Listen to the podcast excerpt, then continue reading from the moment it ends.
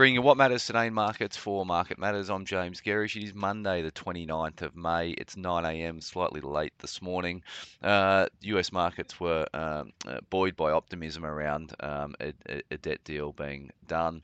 There was rumours during the US session, or positive rhetoric coming out of the US session, that a deal was close. That's now come to pass over the weekend, with a deal in principle being worked out by their respective sides over in the US. So it looks like that will go to a vote on Wednesday night over in the US market, and a debt deal will be completed. Dow Jones put on 1%, 328 points, I should say. S&P put on 1.3%, and the Nasdaq stormed 2.58% higher. US 10-year yields were fairly flat on the news, so down 1.9 basis points, 3.79%. US 2-year yields were up a little bit, up 3 basis points at 4.56. Energy markets were reasonably positive. I'm just actually getting the Asian open this morning, so crude oil, Brent, is up 0.7%, trading at 77.49. Coal markets were down slightly in the front months and up slightly in the outer months, so not a lot of movement there. Gold was down 10 basis points. It was trading down 10 basis points at $2.62. These are Asian open prices, trading at $1,943 an ounce. Copper bounced back a bit, up 0.3%, trading at $3.67 a pound. And iron ore was up a couple of percent, back up through 100, trading at 102.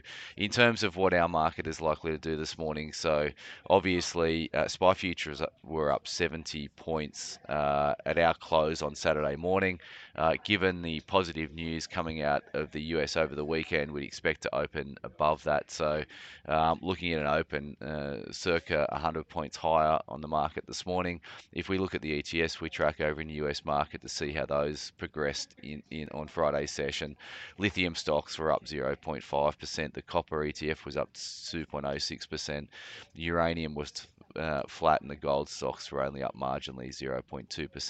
The dollar index, we've been talking about this from 101. It's now trading at 104.27. So we've been calling a move up to that 105, 106 level. That's on track.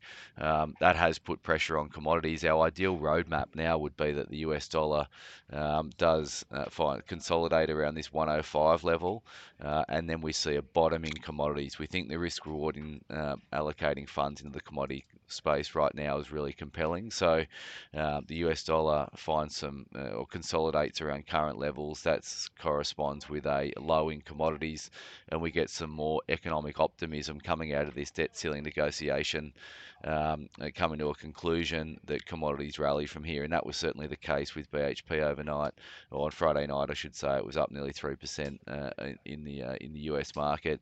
The Aussie dollar is trading at 65.23.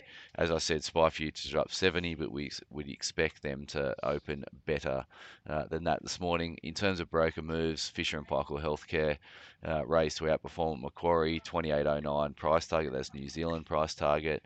IPH rated new accumulate at CLSA, 880 price target.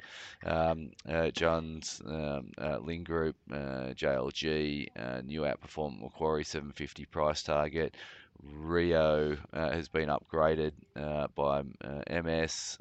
What else? We've got Lottery Corp rated new buy at Citi and 570 price target.